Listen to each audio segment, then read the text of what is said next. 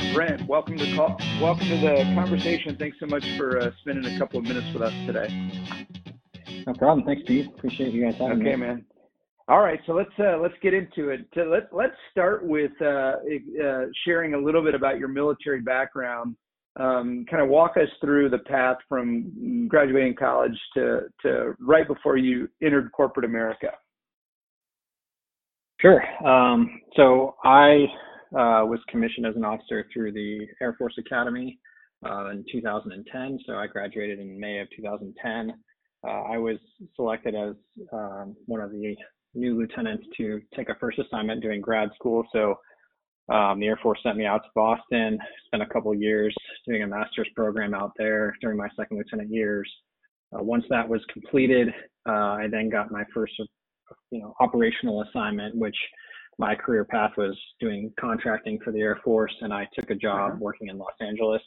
Um, I worked initially on contracts that were on the base level, and then got moved into sort of the systems level contracting, where we were doing work for uh, the Air Force and the Department of Defense, putting satellites up into space. So working with defense contractors on those contracts to get a, you know, critical military satellites up into space for for our warfighters. And I did that for about three and a half years in L A.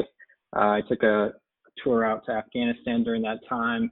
I uh, spent a little over four months in Afghanistan doing similar type of contracting work, but in this case, it was sort of uh, infrastructure for the bases and um, some humanitarian aid type of work outside the base borders. So spent a little time out there. And then when I came back from Afghanistan, call it roughly May of twenty fifteen, uh, is when I kind of decided to really get serious about focusing on the transition. I had already been talking with Cameron Brooks for a year or so prior to that. Um, and so kind of leading up to my career conference in August, I was working closely with, with you and others at the Cameron Brooks company and sort of prepping for that, for that transition, which ended up being around the, uh, I officially transitioned around the October of twenty fifteen time, where I started at Chatham just soon after that. Okay. That's good. Yeah. So, so let's talk a little bit about Chatham. First off, when you came to the career conference, and this is a question I like to ask people all the time, before you came to the career conference, did you know, had you ever heard of Chatham before?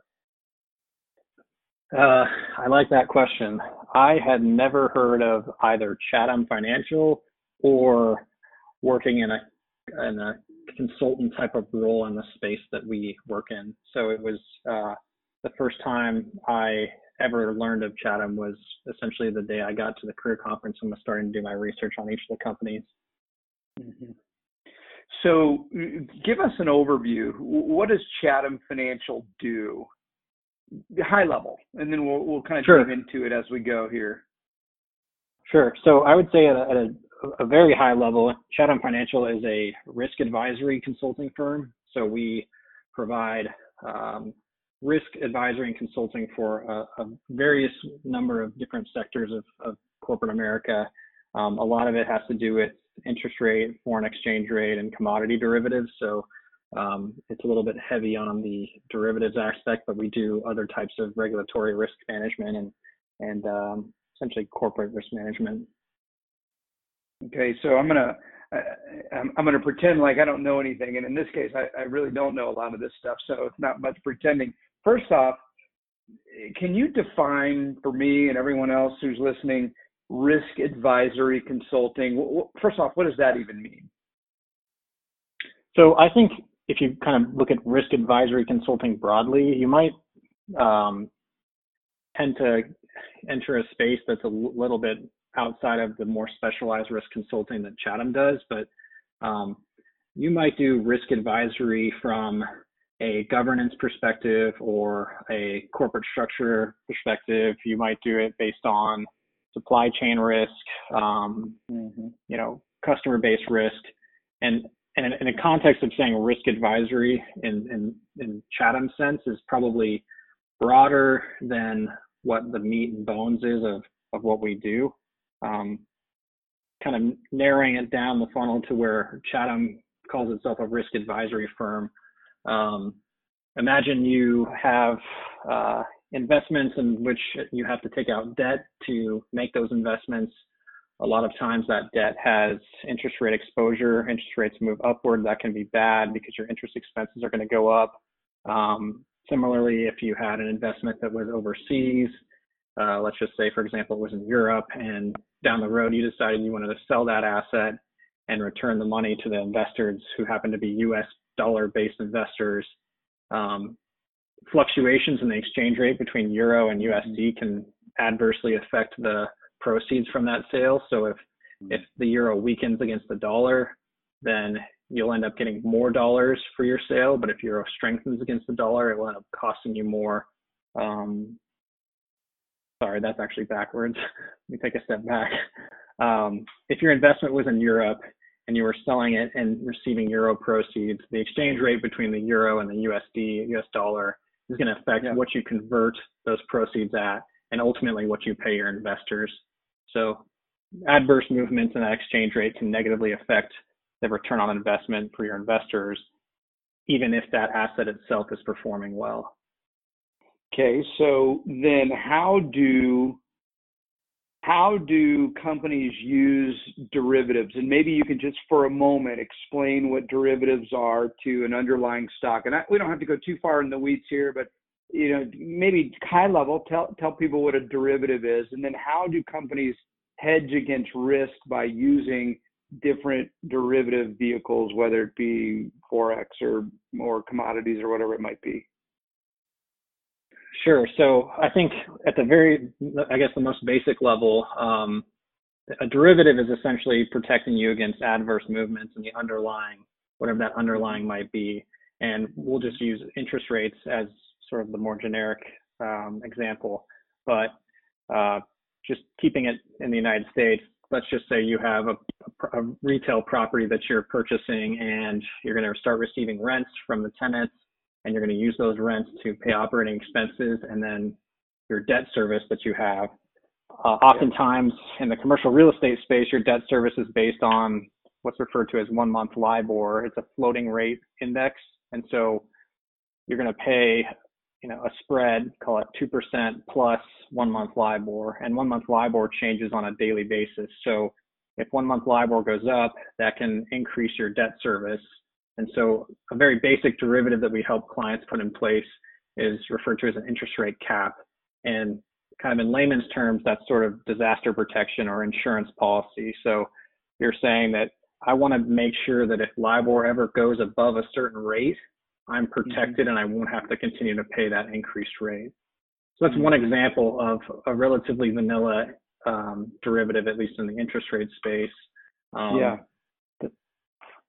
Because basically they're buying the option to lock in a certain price, right? They're they're basically providing capital, buying an option to kind of guarantee a certain price, or in this case, a certain interest rate, right? That's right. It's it's sort of, I'm going to protect myself such that I don't ever have to pay more than a certain price, in this yeah. case, an interest rate on, on my underlying loan. Yeah. So so you're you're practically speaking another language here. And so, you know, when I look at your background, you did Air Force contracting, you have a management degree from the Air Force Academy, you have a master's degree from Harvard, but none nothing in your background tells me that you were involved in risk advisory and derivatives. And so how in the world, one, did they choose you? And two, did you learn all of that? Um, that's a good question, Pete. Um, so if I remember correctly, the job description for Chatham talked about something to the effect of bringing on star performers who are going to work together as a team, delivering good service to clients. And it, you know, kind of goes back to the quote and good to great, where it's saying get the right people on the bus and then figure out where you right. need to drive. Um, and in, in Chatham's case, their sort of philosophy, at least as my understanding goes, is that they know that there's probably a very small uh, swath of, you know, young professionals that have direct experience in, you know, advising on and trading derivatives. So um, I think from their perspective, they were just looking at, you know, motivated, young, or relatively young, uh, transitioning military officers that were going to be team players. They were, you know, motivated and intelligent. And I, I think that some of the quotes that I heard as I was talking to the to the H R folks and various members at Chatham was, you know, we we know that we think that you're going to be an excellent member on the team. We'll, we'll teach you the derivatives when you get here. And yeah. so my derivative background was limited to maybe one or two generic classes in undergrad and grad school, but sure. even even those classes didn't necessarily give me a, a huge foundation in derivatives or derivatives trading. Um, you know, I, I think you can take your, or we can take your example here, which is a very specific example, but we see it in other areas as well. I, you probably remember my background, or you may remember my background.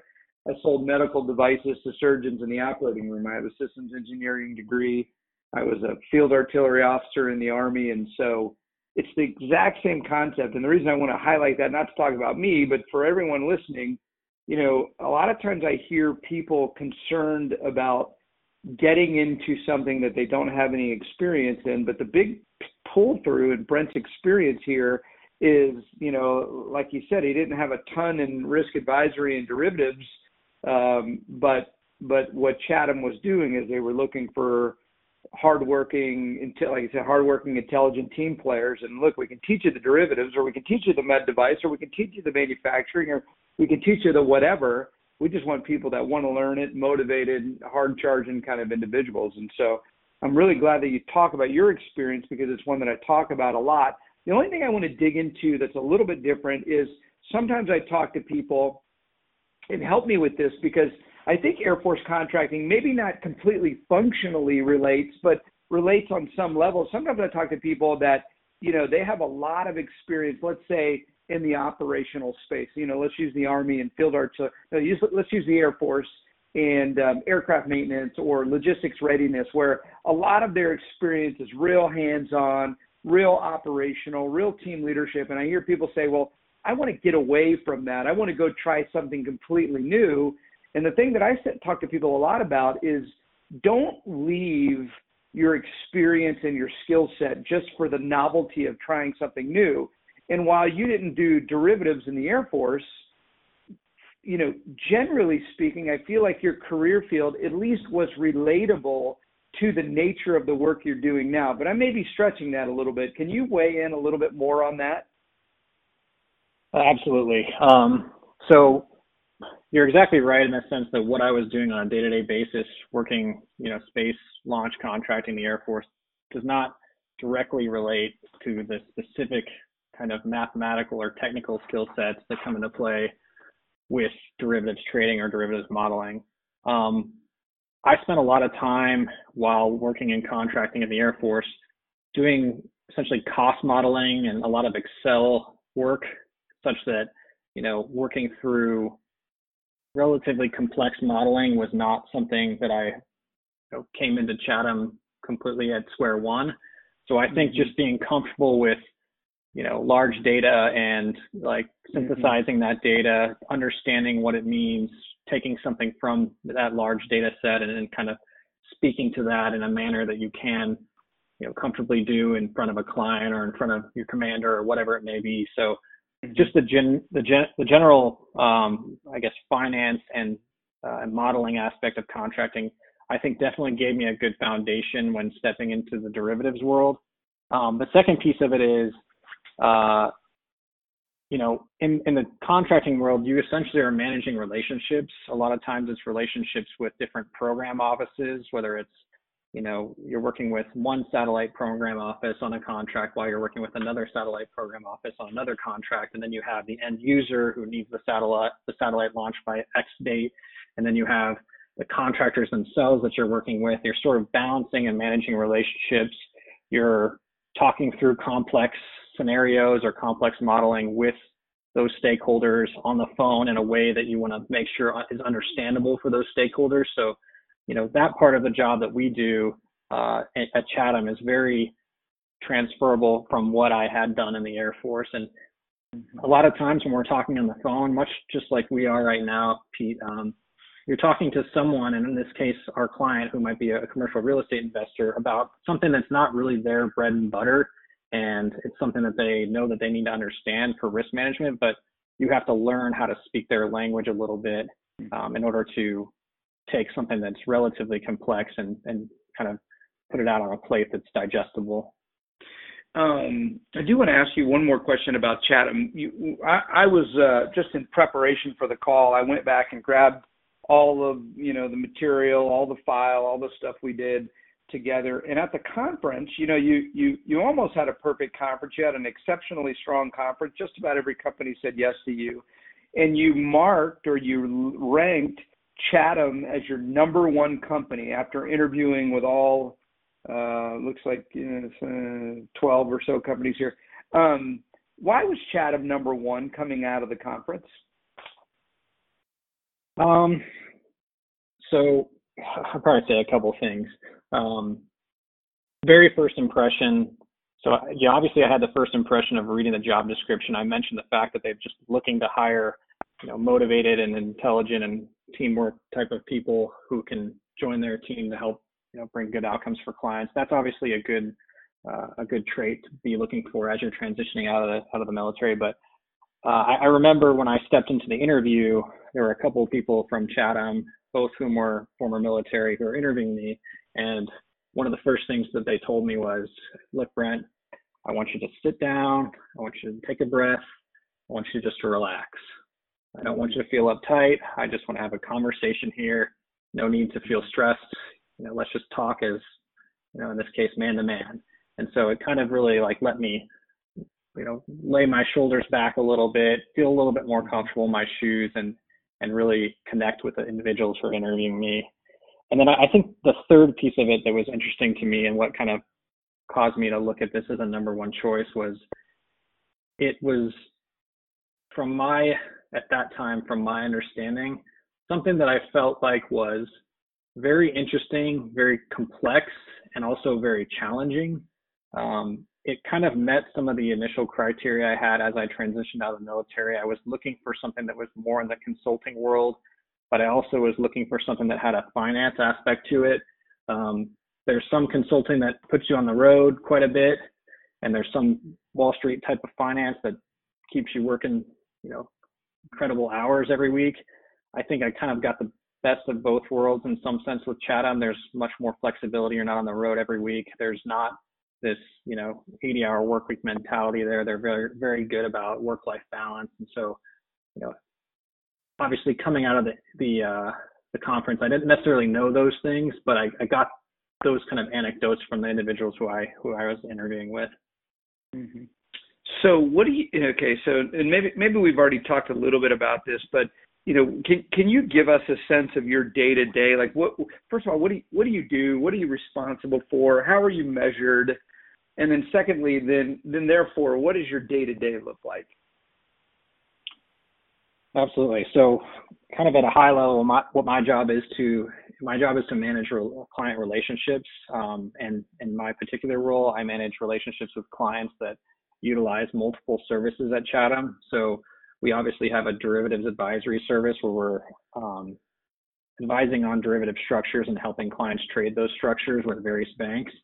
We also assist clients with managing their overall debt portfolio. So we have an online debt management platform that clients use. So there's an aspect to what Chatham provides that's in that realm. There's also an accounting piece to what we provide for clients, especially those that have to report GAAP accounting.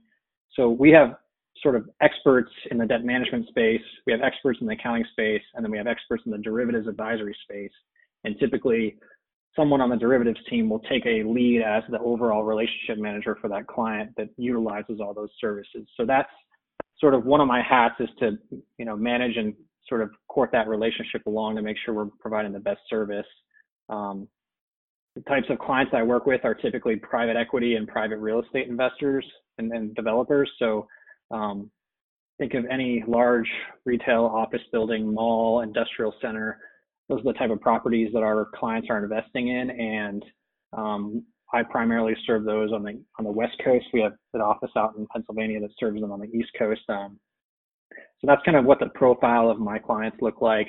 And then as far as a day to day, you know, every day is a little bit different, but overall, we're working with multiple clients at a time who are all looking at different strategies, whether it's foreign exchange or interest rate trading, um, for various hedges that they have or need to have on their books. Um, I answer a lot of calls, talk through scenarios with clients. I dive into analysis and provide uh, provide that to clients, and then hop on phone calls and talk through it. And then once everything kind of comes to a head and they're ready to execute, we sit on the side of the table of our clients when they're talking to the banks to make sure that as we do the trade, the bank themselves are providing a fair market price for that particular derivative. Okay. So who who are you talking to then specifically? Obviously, you're talking to people who who understand the need for kind of hedging with derivatives and kind of managing risk through all of this. Like who who are the individuals that you you're daily engaging with?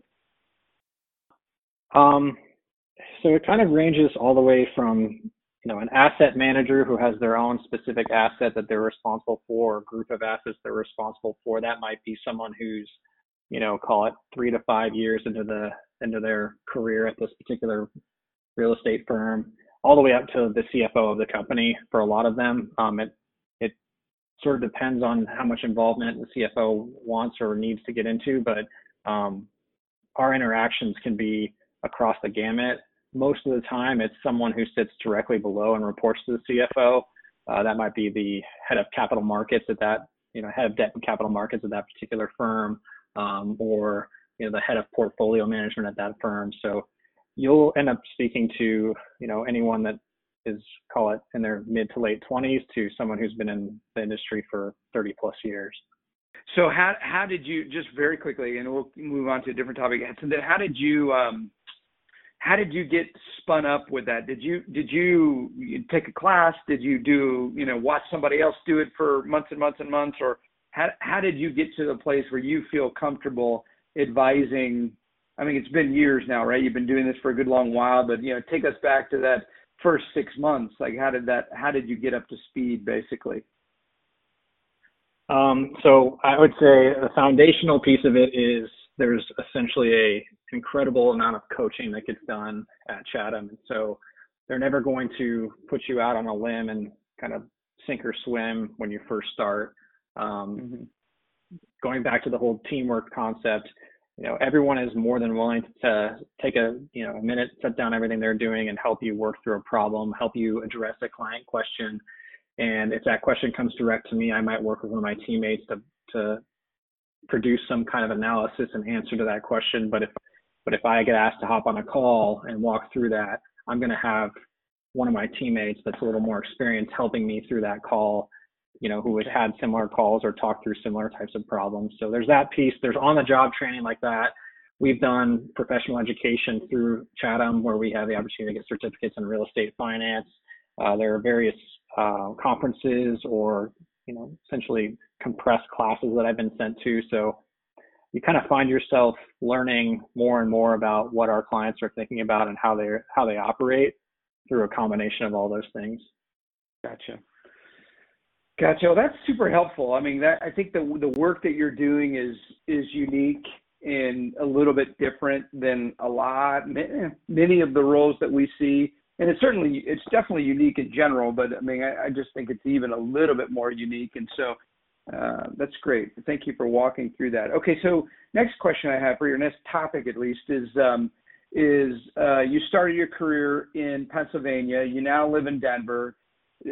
Walk us through how that happened, because and, and the reason I think it's important is because um, location, as as you probably remember, right? I mean, location is important to everyone in this transition, and so um, you know, getting to good locations that you want to be in may or may not be a thing. I think the preponderance of people who come to this program wind up in places they want to be initially, but it doesn't always quite work out that way.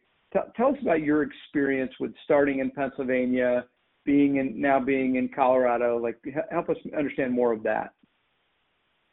Absolutely, and and I can totally relate to the um, you know, the location preference struggle that people have as they're transitioning from the military. Um, I think so. From my perspective, I, I think at the end of the day, I wanted to find the right fit, and whether that happened to be in Pennsylvania or somewhere else, um, Chatham felt like that fit. Um, in the role that was offered to me, it was a, and I haven't mentioned this yet, and it's another reason why I was interested in the company. It was a leadership rotational program. And so Um, there was an aspect of it that required me to be on a few different teams that are only in our headquarters in Pennsylvania. And so I started out rotating across various teams within the real estate sector for, you know, the first eighteen to twenty-four months of my time at Chatham. Um, you know, I, I knew as I was moving into the company that they had other offices. There's one in Denver, there's one in Pennsylvania, there's a few that are overseas as well. And, you know, obviously you, you need to manage your own expectations going into it, but um, I was willing to accept Pennsylvania as a long-term option.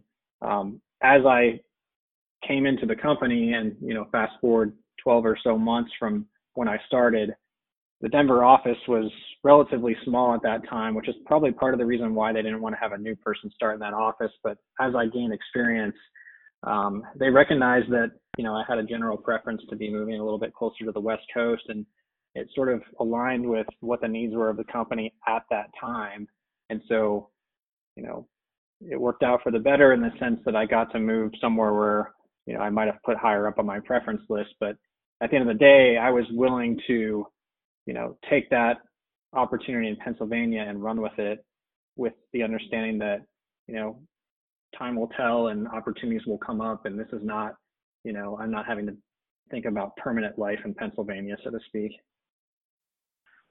Gotcha. Now, and how did that conversation come up, or how did you manage it professionally? You just walk up to your boss one day and say, hey, I'm, I want to make the move, or did they, did your company approach you?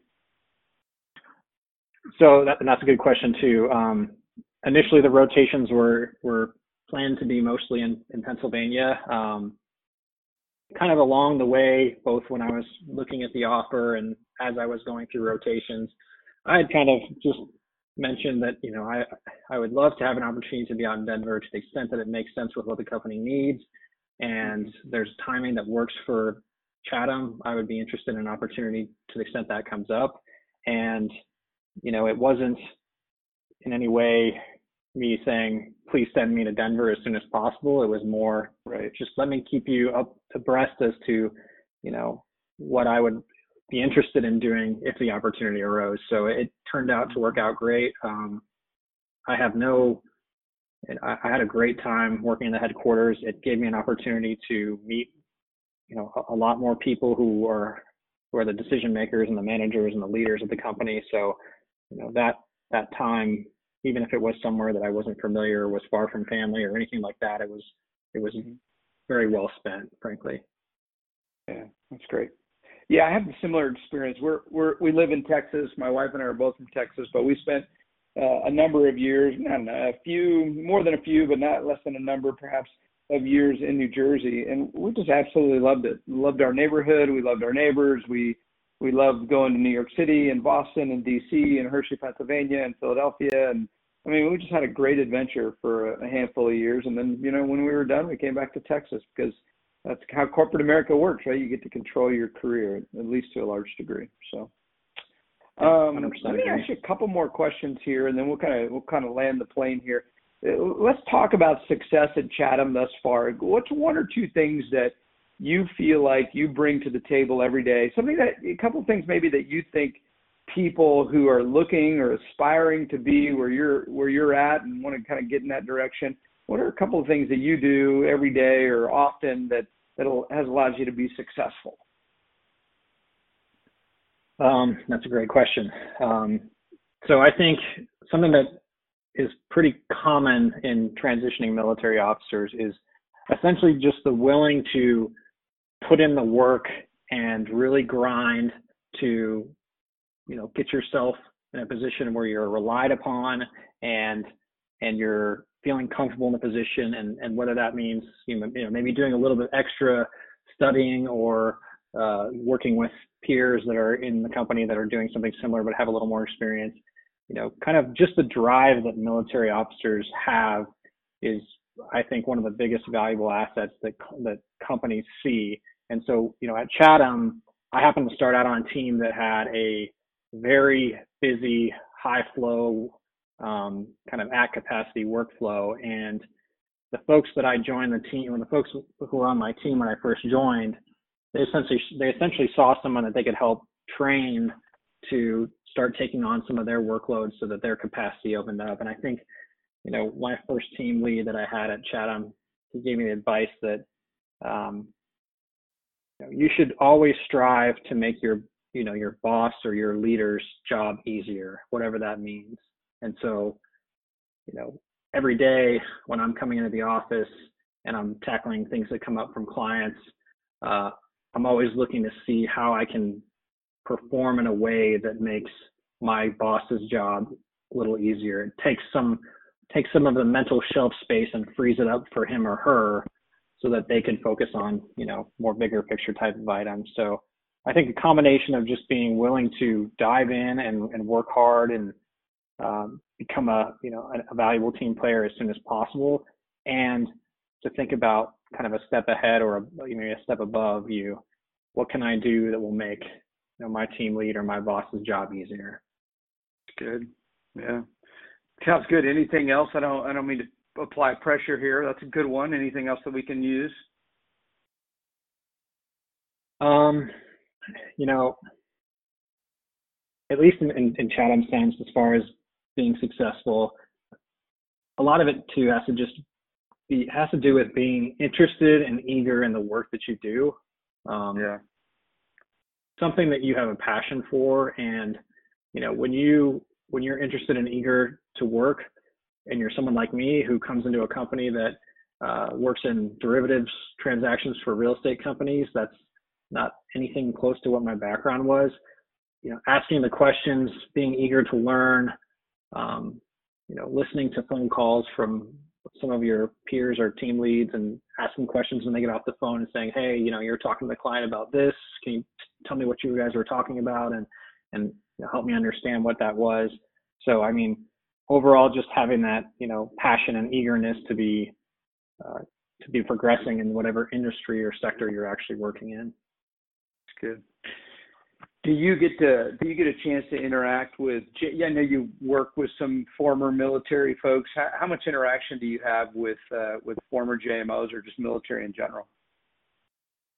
So I I keep a pretty good contact with, you know, obviously most of the folks that I went to school with in undergrad, and then over the years you kind of expand that and work with people who are, I know there's a lot of people that I worked with in Los Angeles that made a transition in a similar fashion or, or at a similar time. And we're always keeping in touch and keeping each other up to date on how things are going. Um, I've connected with a few folks that working are working through Cameron Brooks and got on the phone with them and kind of talked through my experience and shared with them my thoughts on, you know, how my how my transition went and, and what they should be thinking about. Um, you know, Chatham is a pretty military hiring friendly company. So um, sure. There's a large number of military folks that work at Chatham as well. And so obviously I keep in touch with them as, as my career progresses. I've, I've noticed that, you know, the, the more senior former military folks at Chatham are, are great resources to just understand from my perspective, a career path that, you know, it's, it's a successful one, at least in Chatham's eyes, when you're coming from the military. Um, two more things. I know I keep saying the last thing. I always like to ask this question because I think it does help. Some some people who listen to this podcast are really into doing additional um, um, self-development and kind of digging into things. So are you reading anything or listening to podcasts or anything that that uh, that you found particularly interesting in maybe the last year or so that that you think others might find interest in? Yeah, um, I would probably point to what I've most recently been, I guess, reading or have read and, and listened to. Um, there's a book called Tools of Titans, and it's by Tim Ferriss. And some people may have heard of him because he wrote the book Four-Hour Workweek and a few other mm-hmm. variations of that. So. Um, Tools of Titans is a great book. It's a good, uh, you know, digestible and piece by piece book where he goes back to interviews that he's had with essentially the world's top performers, athletes, uh, world-class performers, you know, billionaire investors, mil- successful military leaders, and kind of pulls apart what, you know, got them to the point that they're at, sort of the top of their class in whatever realm they're working in or, or, or performing in. So he takes all those interviews, which actually happen to be from his podcast, and sort of synthesizes them into a book where it kind of takes away the big hitting points from each of these individuals. And, uh, you know, the book is broken out based on healthy, wealthy, and wise. So the first piece is about personal health. Second piece is about overall finance. And the third piece is just overall kind of broadening your your knowledge. And so that's been a book that I've recommended to people who are, who are looking for okay. something to read as they're looking for personal development. Um, yeah. His podcast is great as well. So. Sure, sure, sure. Um, and then final question is uh, any parting advice, any, you know, or maybe, maybe another way to look at that is think about you, you know, almost five years ago as you're getting ready to embark on a new career, leaving the Air Force, starting a new career. What would you say to to yourself five years ago, the advice that, that maybe would have shaved a couple of uh, points off the learning curve or something along those lines? Um. Yeah, I mean, I think, and I guess in hindsight, I had an opportunity to be out in the Pennsylvania office where, you know, most of the company sits, and I did my best to make sure I built relationships while I was out there, and and uh, kind of got to know everyone across the company. And you know, that was a time period that I had out there for a little over a year where I could have maybe taken a little more advantage of sort of embracing being in kind of the the front center lines of, of Chatham, and so. I think that, that you know, that's one personal piece of advice I might take away for myself, you know, rewinding four or five years ago. Um, for someone who's just about to make the transition or, you know, is thinking about what's coming next, don't don't let the anxiety get to you. You should be excited. Um, I think the uncertainty kind of uh, wore, wore on me a little bit just because it's a, it's a big move and it, it can be scary, but it's amazing how you'll feel when you, you know, when you get one or two or five or however many years into your profession. It's amazing how good you're going to feel. And when I think back on myself, I, I, I often wonder, why was I so nervous? And so mm-hmm. you know, being confident and excited about it is what I would, I would suggest. That's cool. That's good. I want to, I want to tease that out just a little bit if I may. And so when you're saying, you know, when you say being nervous, t- tell me what that means. I, I feel like I get a sense of what you're saying. I think I know what you're saying. Like, there's no reason. I mean, you're you, these are accomplished individuals who who have earned the right to build relationships, like in, in the corporate office, build relationship with some high uh, some high people in the company. It, it, tell me more about what you're saying. So I think, um, I mean, at its, at its very basic level. Uh, my nervousness or, or kind of anxiety was about, well, what if I select a job and six months in, I realize I don't like it? You know, mm-hmm. that's probably the, one of the bigger concerns. And mm-hmm. to that, you know, I think you need to just be all in for whatever it is that, that, you know, lights your fire as you're going through your interviews. You need to be all in on it and Um, don't focus on what about six months from now. Focus on mm-hmm. well, maybe a handful of years from now, I find a pivot time and, and I, you know, I take that opportunity. Um, and then, you know, the second piece, which is just the general nervousness, is what if they hire me and they think they're going to get something, but it turns out I wasn't the right fit for that. And mm-hmm. for that, uh, it kind of goes back to my own self-criticism of, of just be confident. As you said, Pete, these are highly polished and, and hardworking individuals coming out of the military, and, and you'd be surprised at uh, how your view of the world and your way of taking on projects is, is a you know a, a big asset and, and looked very fairly upon by companies. So mm-hmm. it's uh it's something that you know you'll find they'll find a lot of value in. That's right. So be confident. Go and stand on what you've done, and uh, and, and and most people figure it out, obviously. But uh, that's really good advice because I think that that is common. It's like, well, you know, a little bit of uncertainty. You know, I, I don't know this industry, and and I think there's good.